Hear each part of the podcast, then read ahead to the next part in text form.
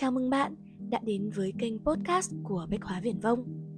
Ở đây chúng mình không bán đồ vật, chúng mình bán câu chuyện. Mong rằng bạn sẽ dành thời gian tại Viển Vông để ngắm nghía, chọn lựa và đem về được những câu chuyện phù hợp với chính bản thân mình. Còn bây giờ thì cùng bắt đầu câu chuyện của ngày hôm nay nhé. Nhận biết khi nào một cậu bé trở thành một chàng trai thì rất dễ. Tuổi dậy thì về vỡ giọng, mọc râu đánh dấu một chương khác trong cuộc đời. Nhưng từ con trai thành một người đàn ông thì câu chuyện lại phức tạp hơn. Mỗi người có những tiêu chí khác nhau để phân biệt một người đàn ông trưởng thành. Dễ nhất và cũng là dễ sai nhất là dựa trên độ tuổi. Ta dễ dàng bắt gặp những anh chàng 30 tuổi vẫn trong trạng thái tâm lý của một đứa trẻ. Và ngược lại, phụ huynh muốn phân định đàn ông trưởng thành hay không bằng cách lập gia đình.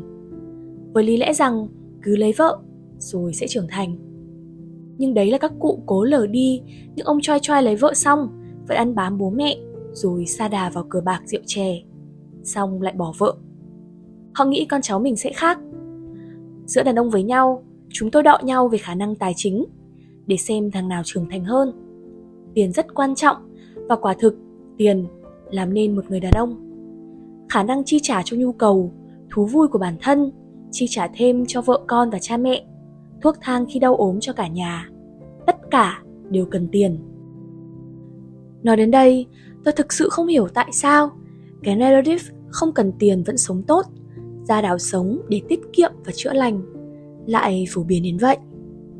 Có lẽ những người ủng hộ cách sống đó chưa bao giờ trải qua cảnh đi làm với một cái bụng đói hoặc đi chữa bệnh mà thiếu tiền. Và lại, Nhìn về nguyên nhân thì ta thấy kiếm ra tiền cũng chỉ là hệ quả của ý chí phấn đấu và tinh thần trách nhiệm. Và đó cũng là những đặc điểm tinh thần của người đàn ông trưởng thành. Trách nhiệm gồm có trách nhiệm với bản thân, với gia đình và cao hơn là với đàn em, với cấp dưới ở chỗ làm và ngoài xã hội. Thiếu ý chí và thiếu trách nhiệm là biểu hiện của một cậu bé. Ngoài những yếu tố trên, có một yếu tố nội tâm mà chỉ chính những người đàn ông mới biết mình đã làm được hay chưa. Đó chính là hòa giải với cha mình. Mối quan hệ cha và con trai thường nhiều sóng gió và ít khi thân thiết như mẹ và con.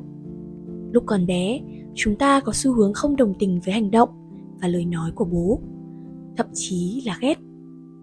Khoảnh khắc bạn thông cảm, không nhất thiết phải đồng tình và hiểu lý do vì sao bố mình từng hành động như vậy và bỏ qua cho con người già nua ấy.